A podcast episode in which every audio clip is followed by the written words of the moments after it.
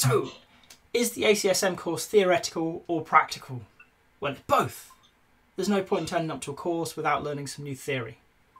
However, you also have the opportunity to share stories with people who have been in those trenches with you, maybe a different part, they've been doing things differently.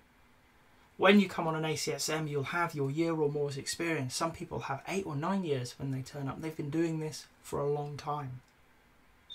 But even if you've only got a year, that year is unique. Nobody else has lived it. Nobody else has done the things you've done with the people you've worked with. Nobody has the concerns or the successes you've got.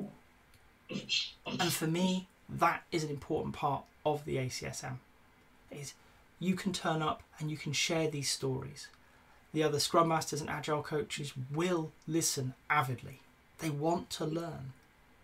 So you will learn, yes, theory, but more importantly, the experiences of others, and in discussion, understand how they can come to play for you.